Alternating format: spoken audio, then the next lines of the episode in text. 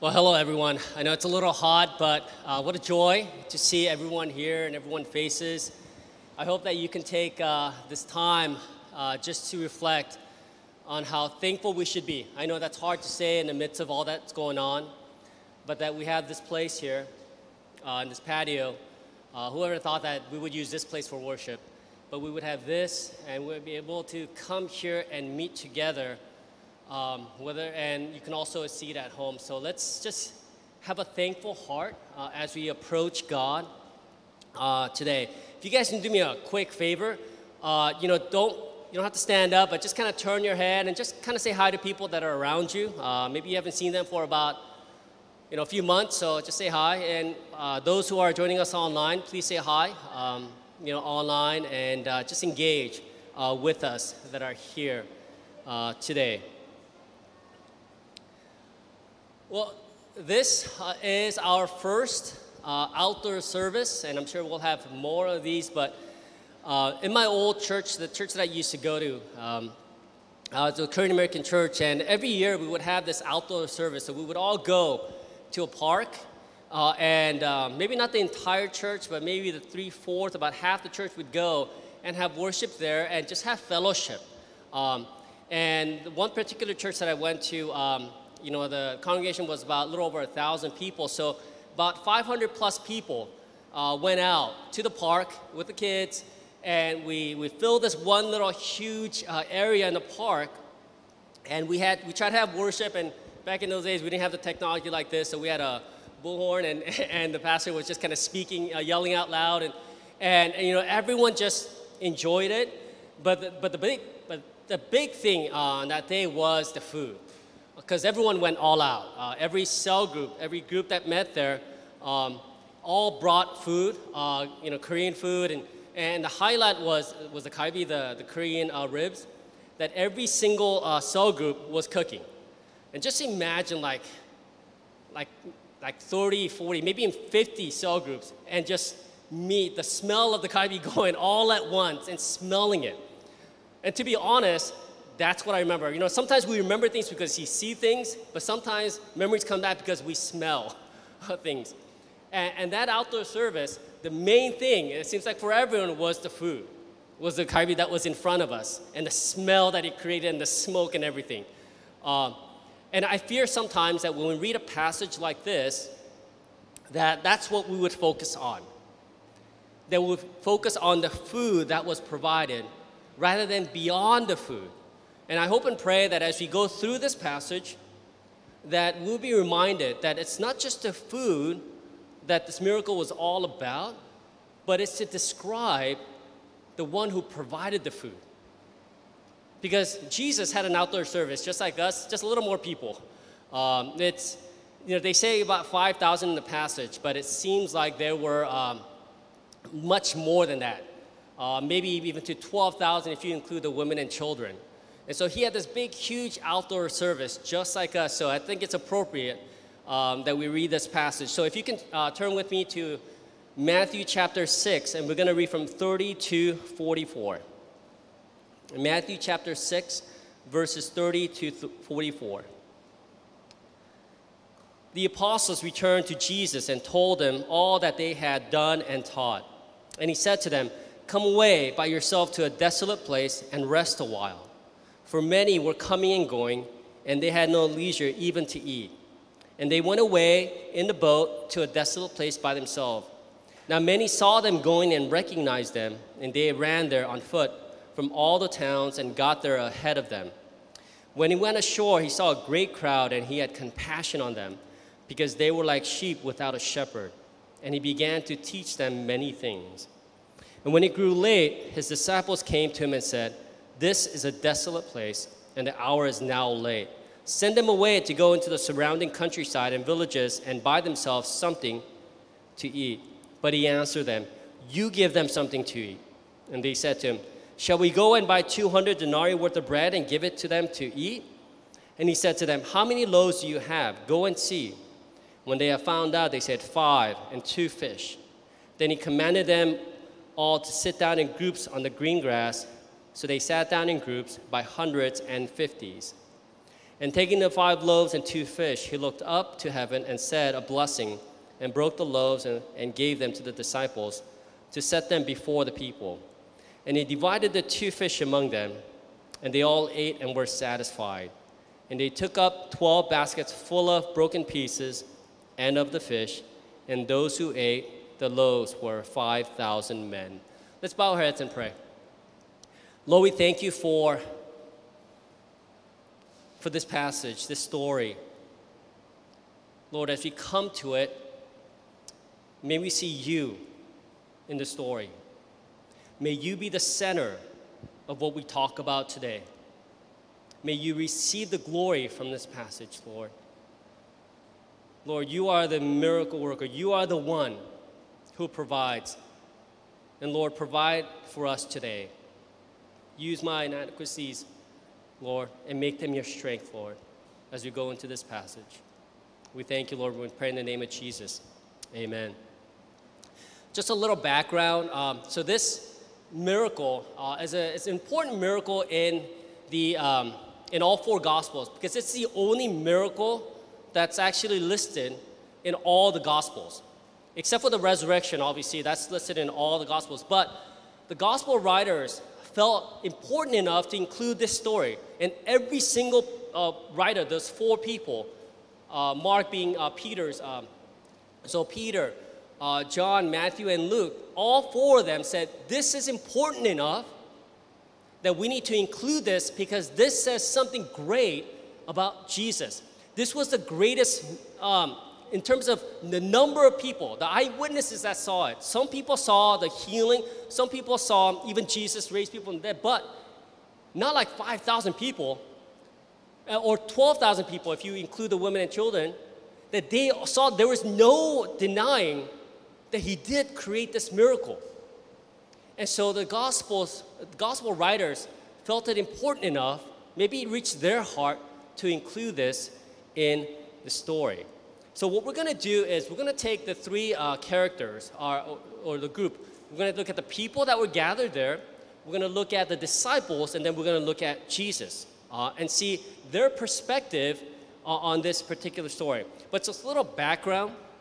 The um, so, right now, at this moment, before the feeding of the 5,000, the disciples, whom it's called the apostles, this is the first time they were called the apostles in this passage, um, it's coming from right after they went out on a short term mission trip.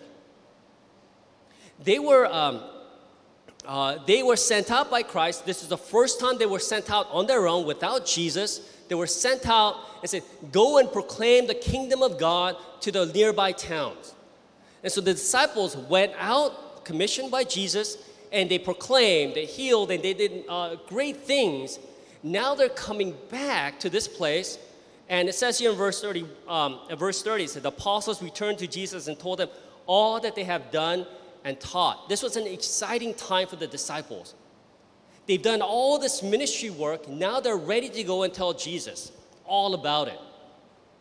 And so what Jesus was, okay, then let's take, let's get away from this crowd and let's meet and let's discuss what you did. tell me, how, what, what are the things that, that happened? So he wanted to take his disciples in a quiet place and rest and have them reflect and, and everything. But as they did that, people not getting enough of Jesus saw that they were on a boat going to a particular dock in this Bethsaida, uh, near the city of Bethsaida.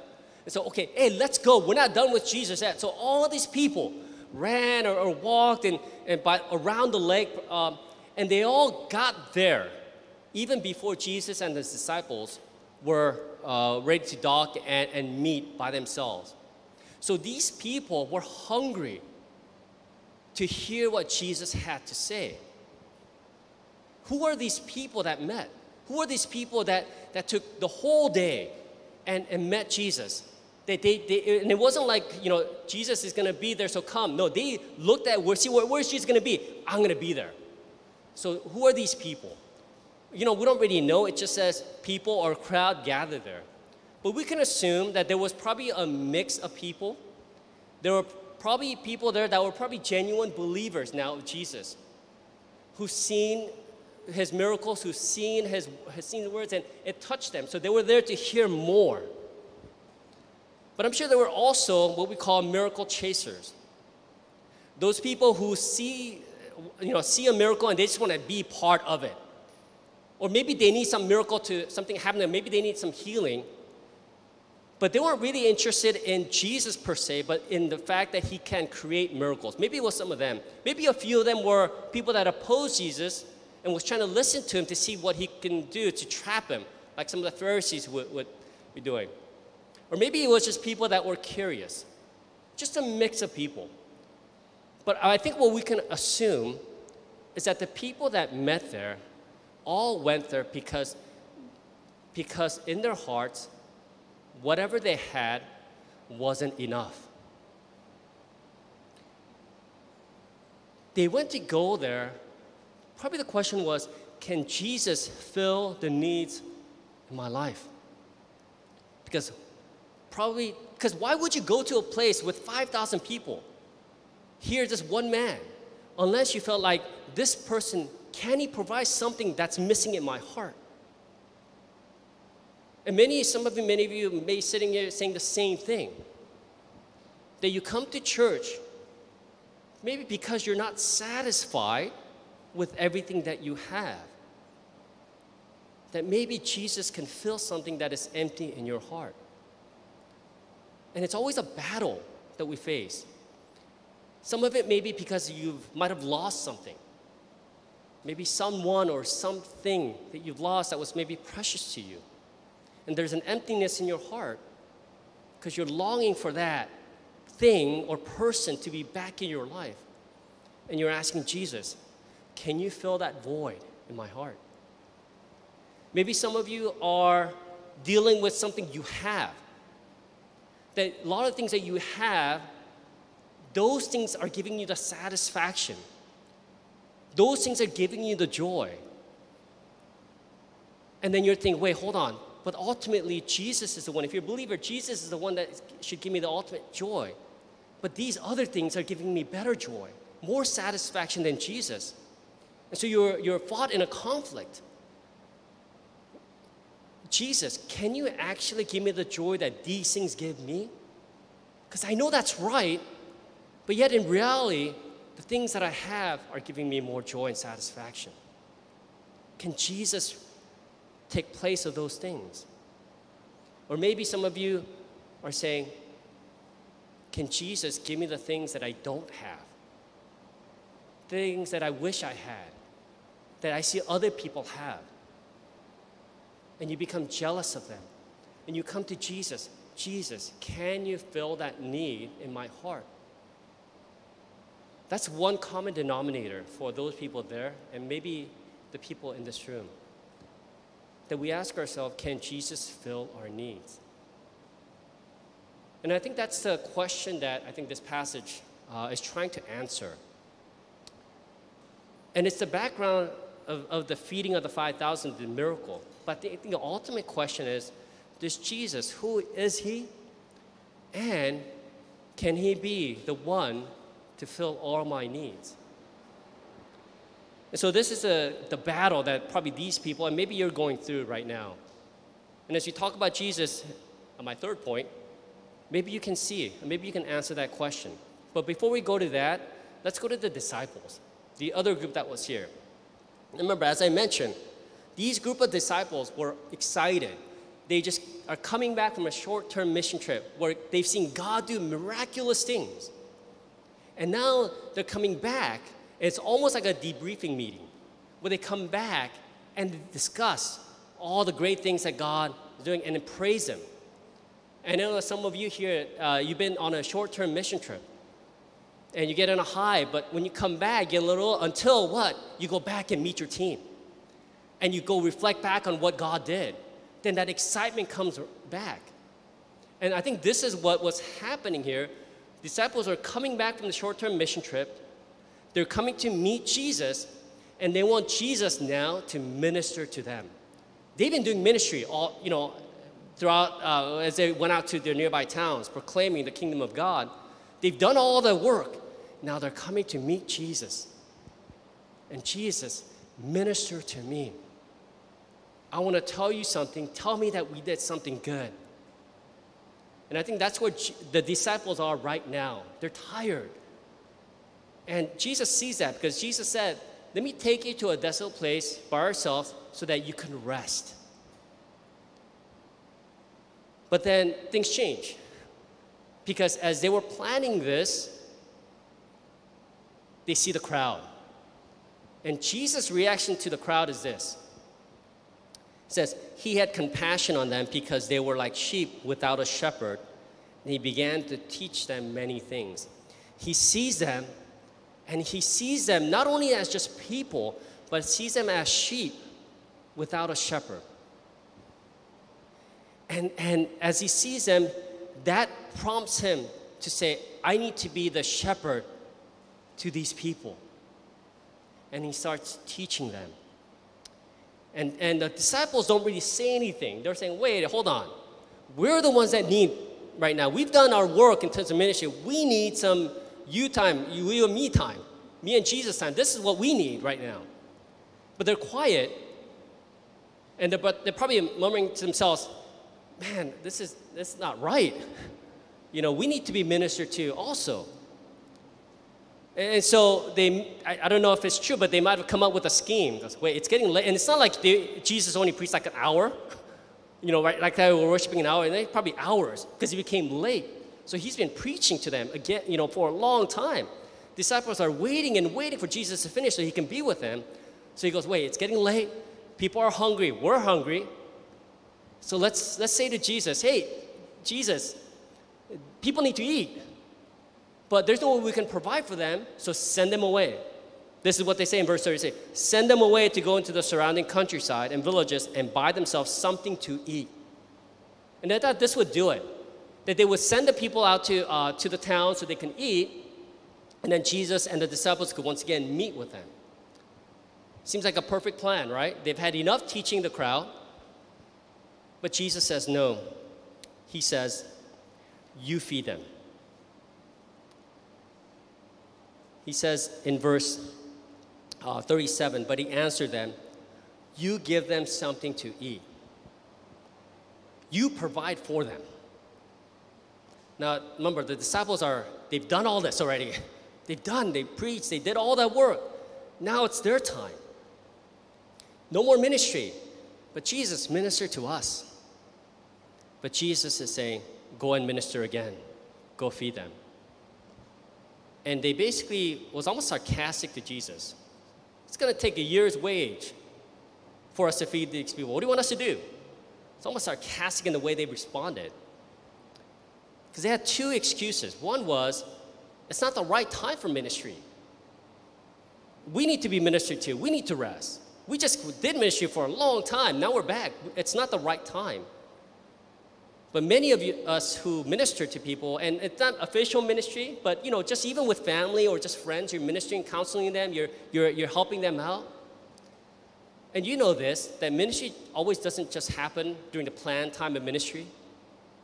It happens when you meet a friend that you haven't seen in a while, an opportunity to minister. It happens when you get a phone call in the middle of the night, you're tired, you want to sleep, but you need to minister. Ministry happens not on official times, but happens when there is a need. And I think that's what we need to learn from this. The second excuse was it's impossible.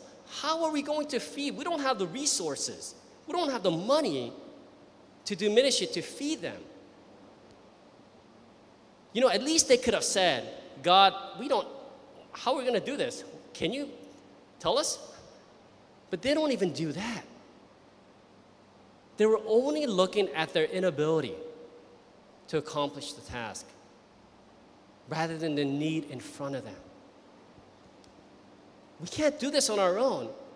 And I think that's the point. That was the intention of Jesus. Jesus knew that they couldn't feed the 5,000. But still, he says, go and feed them. Jesus' intention was for them to realize by themselves it was impossible. how many of us think that ministry is easy? Or maybe if it's hard, but it's doable. I have the gifts, I've, I've got the training, I can do ministry. Jesus here is saying is ministry is impossible. Ministry that changes people's hearts, that's impossible for us to do. But I think what we, that's the mentality that we need to come before. When, when you're counseling someone, you're ministering to them, do you really think that it's because of your words that their hearts were changed? Maybe you can do behavior change, but their heart? No, it's God that does the changing. For us who go out and witness to non believers, do you really think it's because of our words, our skill, our talents that people's hearts are changed? That hearts that were dead now is made alive? Do you think me standing up here, no matter how good or bad I am, that I can change your heart? No. Ministry is impossible in the way Jesus looks at it. Because He is the one that needs to provide. You know, um, Robert Morrison, who, is a, um, who was a Chinese missionary in the late 1800s, he was one of the first ones to go, and he made a great impact in China. Um, at the very beginning of his ministry, he, well, he was commissioned to go. So he, he basically stowed away, not a stowaway, but he went on a boat. But the boat wasn't a missionary boat, it was just a boat that would go to China. Uh, so a lot of unbelievers. So when the owner of the boat found out that uh, Mr. Ro- uh, Morrison was going to go and, and preach the gospel in China, uh, he was a little skeptical. And this is what he asked Mr. Morrison. He said, And so, Mr. Morrison, he said, do you really expect that you will make an impression on the idolatry of the great Chinese empire? Morrison answered, No, sir. But then he said, I expect God will. He said, No, sir, I cannot do it. I cannot change the people, but I expect that God will. And that's kind of the, the picture of what Christian ministry is all about. We see a need, because disciples saw the need of, of the hungry. He, you see a need, and then with your inadequacies, with, your, with the gifts that God has given you, you do your best. And then God takes that and by His supernatural grace changes the people, and He receives the glory. See, for, for Him, for, for the, tr- the truth is that our weaknesses or our limitations are our weaknesses, but that's God's strength. His strength is made perfect in our weakness. That's what Second Corinthians tells us. You know, I was at a, a retreat a while back um, in, in youth ministry, when I was in youth ministry, and I was invited a few times to go and speak. And there was this one church that I went to. I, I prepped, and, and this was uh, more of my arrogant side back then when I was younger. So I thought, I thought was good enough to be invited and to speak to youth. I was a couple hundred uh, youth kids uh, there, and so you know I prepared you know four or five of my sermons, and so I went there and and I felt pretty good about myself about what I prepared. Uh, and the first night went well, but it's that second night it's one of those out of body experience, you know, where like, you know, it's, you know, it's sinking, it's sinking, it's sinking, and you can't stop it, but you kind of, you're out of body and you see that you're sinking you can't do anything about it. That's kind of happened as I was preaching. As I was preaching, it was from Ephesians chapter 4, and I, I just remember like looking at the kids and they were like struggling. I could see their struggle in their eyes and their heads, trying to not fall asleep or trying not to, not to, you know, just give me a, a you know, a quiet laugh when I make, you know, an illustration or something. And I remember, oh my goodness, it's, it's, it's, it's sinking. I can't stop it. Then I, the, what, the thing that really hit me was when I saw the, the teachers, the staff in the back. And I could almost hear them. I know they weren't saying it, but I can hear them in their faces saying, God, help that man up there. Make him preach a little better. I can see that in their faces. And so I saw that. And, and this is, I'm just still speaking. And like my words are moving, but nothing was happening. It seems like nothing was happening. So then I just, in the middle, I just stopped. I just stopped and said, you know what, guys? It's horrible. Right now, I'm horrible. um, I feel like I, I, I, prepared. I thought I was good enough, and I thought these were good points, but I can see in your faces that it's not good right now. So I'm going to stop this. And so what I did was, and I don't recommend other pastors doing this, but I grabbed my manuscript and I just scrunched up and threw it down. What we're going to do is we're going to open up the, the Bible to the passage. Because I was trying to, you know, connect all these things. And I said, let's look at Ephesians chapter 4. And I went verse by verse on that passage. Not much, really much adding my own thing, but I just talked about verse. And this is not the normal way that you should preach. But I felt at that time I was too confident in myself, too confident in what I prepared. And as I was doing that, it was probably the best sermon in that uh, the whole retreat because I focused on God's word. He used my weaknesses to make himself glorious. And I think that's what Christian ministry is all about. Us not so much giving our talents, but giving our limitation, giving our weakness so that his strength is made perfect. The, the last thing is um, Jesus. The whole book of Mark is about answering this question who is Jesus? I think and at point, this point here, that there is a, there's a transition going on from Sea of Galilee ministry to further ministry. And, and there was like a break. The disciples were doing their own thing, they came back. So there was, a, there was a transition in the ministry. And I, I, think right here at this moment, Jesus wants to clearly, as best as he can at that moment, to tell the people and us who's reading this story who he is. And there's three things here that I think that, that we see and how Jesus is describing himself. First, I think Jesus is the shepherd. Jesus is a shepherd who shows compassion and who provides. So Jesus shows compassion. And look at what it says here. He says, when he went ashore and he saw a great crowd, and he had compassion on them. So he had compassion when he saw the great crowd, not because they were hungry. That's important. Why did he have compassion? He had compassion on them because they were like sheep without a shepherd. And so, because they were a sheep without a shepherd, he says, I am going to be that shepherd for these people. And what did he do? To become their shepherd. He didn't, yeah, he fed them later, but the first thing that he did was he began to teach them many things. And that goes back to Psalm 23. The Lord is my shepherd, I shall not be in want. He makes me lie down in green pastures. Where does he lead them? In green, um, in green gra- grass in, in chapter, uh, verse 39.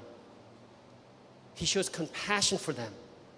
He provides them abundantly. It says they all ate, were satisfied. Jesus is the shepherd that the Old Testament prophesied. Jesus is the promised one, the Messiah. That's what he was also telling, and that's what Mark is, I think, trying to tell us. There are words in here that if you were a, a Jewish um, uh, person at that time, as you read it, would, would click to something in the Old Testament. There's a particular, uh, uh, the desolate place. Verse 31, and he said to them, Come away by yourself to a desolate place and rest a while. Verse 32, and they went away in a boat to a desolate place. Then again, in uh, verse 35, and when it grew late, his disciples came to him and said, This is a desolate place they would have recognized, people who read it at first, uh, the first century, uh, would have recognized that this desolate place, another word for it is wilderness. And it goes back to Moses and Israelites in the wilderness. And you can see the connection with the manna in the wilderness and with Jesus providing. And it seems like this provision is same thing. It's coming out of nowhere. It must come from heaven, just like manna did in the wilderness there's going to be a, a, a rest. It says, Come away by yourself to a desolate place and rest a while. This is the promised rest that God says. There's going to be a feast. That's the promise of the Messiah. All of these words, all these themes come to prove that Jesus is the promised one, the Messiah, who will provide during the wilderness. So Jesus is not only the shepherd, but he is also the Messiah. That's what Mark wants us to know. And the last thing is that Jesus is the bread of life. It's not written here, but John, I believe, uh, the Apostle John, he has a same version of this passage. And people say that he took most of the material from Mark. There's a lot of similarities. Luke and Matthew have some different things, but John is very similar to, to uh, Mark's version. And what he says, he does the miracle in John. Then, after that miracle, he explains the miracle. And he says, This is the point of the miracle. And that's found in John chapter 6, 51. He says, I am the living bread that came down from heaven. If anyone eats of this bread, he will live forever. And the bread that I will give for the life of the world is my flesh. Said, This whole point of this miracle the people benefited from, from eating, but the whole point that we should glean from, from this passage, the main point, is that this bread represents Jesus, who is the bread of life. And we are to eat of him if we are to be satisfied fully. That question that they were the battle, we are to eat of him. What does that mean? Well, he explains it. He says, If anyone eats of this bread, he will live forever. And the bread that I will give for the life of the world is my flesh. He said, I'm going, I came here to die so I can give this bread to you. He is the bread of life. The communion that we'll take points to that also. You see, what we have to see in this passage although the miracle is great and we can glean a few things from there, but the main point of this passage and what Mark is trying to tell us is not so much that all our needs will be met by Christ, which I think is true, but who is this person that's going to meet our needs? Because if we grasp understanding who he is, then we will truly believe that he will meet all of our needs. You know, I, I, um, some of you know that I'm a, uh, I, I teach, I'm also a teacher. And so I've been teaching the past three weeks, and, and, so I've been teaching remotely with my students. And so I was on the Zoom, so I'm at home doing it. And so today was, uh, or Friday was the day before Labor Day, so they had a three long, uh, a three day uh, weekend. So I told them, hey, um, you guys have a great weekend. This is how I kind of sign off. Have a great weekend and do something good. Okay, so I said that, uh, and remember, I'm at home, so uh, my whole family's at home, and and I hear a voice from the other side in a different room. And it was Ethan, my younger son. He says, Dad, oh, you got to do better. what, what, do you mean, I got to do better? Uh, he heard that I said, Go and do something good. He goes, You got to do better than that. That's not an encouragement. you know, uh, do say something a little better to encourage the kids, right? And I just, you know, laughed it off and, and, and so on. And, but I think if I left you here if I ended the sermon says, Jesus will meet all your needs, I haven't done enough. I got to do better than that. Because if you just believe that Jesus will meet all your needs and that's how you leave, Jesus just becomes useful to you. That Jesus will fill all the needs that you have in your life, then you see Jesus as one who could just fill their need and he becomes just useful. John Piper, and I love the way John Piper um, says this. He says that he did not come to be useful, but to be precious. If I just told you that Jesus can fill all your needs, whether right or wrong, and you left this room thinking, okay, Jesus, go ahead and fill my needs, I haven't done my job. But if you leave here thinking, wow, Jesus is so precious because of what he's done. Then I've done my job because I pointed you to him. You know, that's the reason why he came. He came to change your desire in your heart so that all the desires in your heart will be secondary to the desire that you have for him and him only not because he can give you things, but because He is so precious to you. He is that bread of life that, that, that He died for you to give you the eternal life. And all your response is not, give me more, Jesus, meet my needs. But your response should be, thank you. You are so precious to me. You know, um, at the end of John chapter 6, uh, as he was explaining the, the, the, the, the bread of life, all these people that looked, that, that crowd, said, This teaching is too hard, and they all went away. Then he asked his disciples, So are you going to go away too? And this is Peter's um, glorious moment. He said this Lord, to whom shall we go? You have the words of life. Peter got it. Oh, Do we get it? Are we going to go away? Where are we going to go? He has a word of life, and He can give that to you. Let's bow our heads and pray. Lord, we thank you for just this passage, Lord. Yes, it has a miracle that we can learn things from. We can learn about your provision, you being our shepherd, the promised one. But Lord, if that doesn't lead us to say that you are precious to us, then we have missed out on what the story is all about.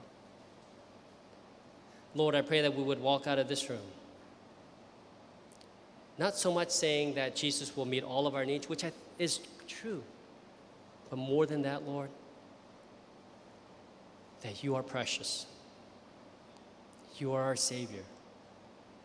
You have the words of life. And all we need to do is to cling to you, Lord. We thank you, Lord. Pray in the name of Jesus. Amen.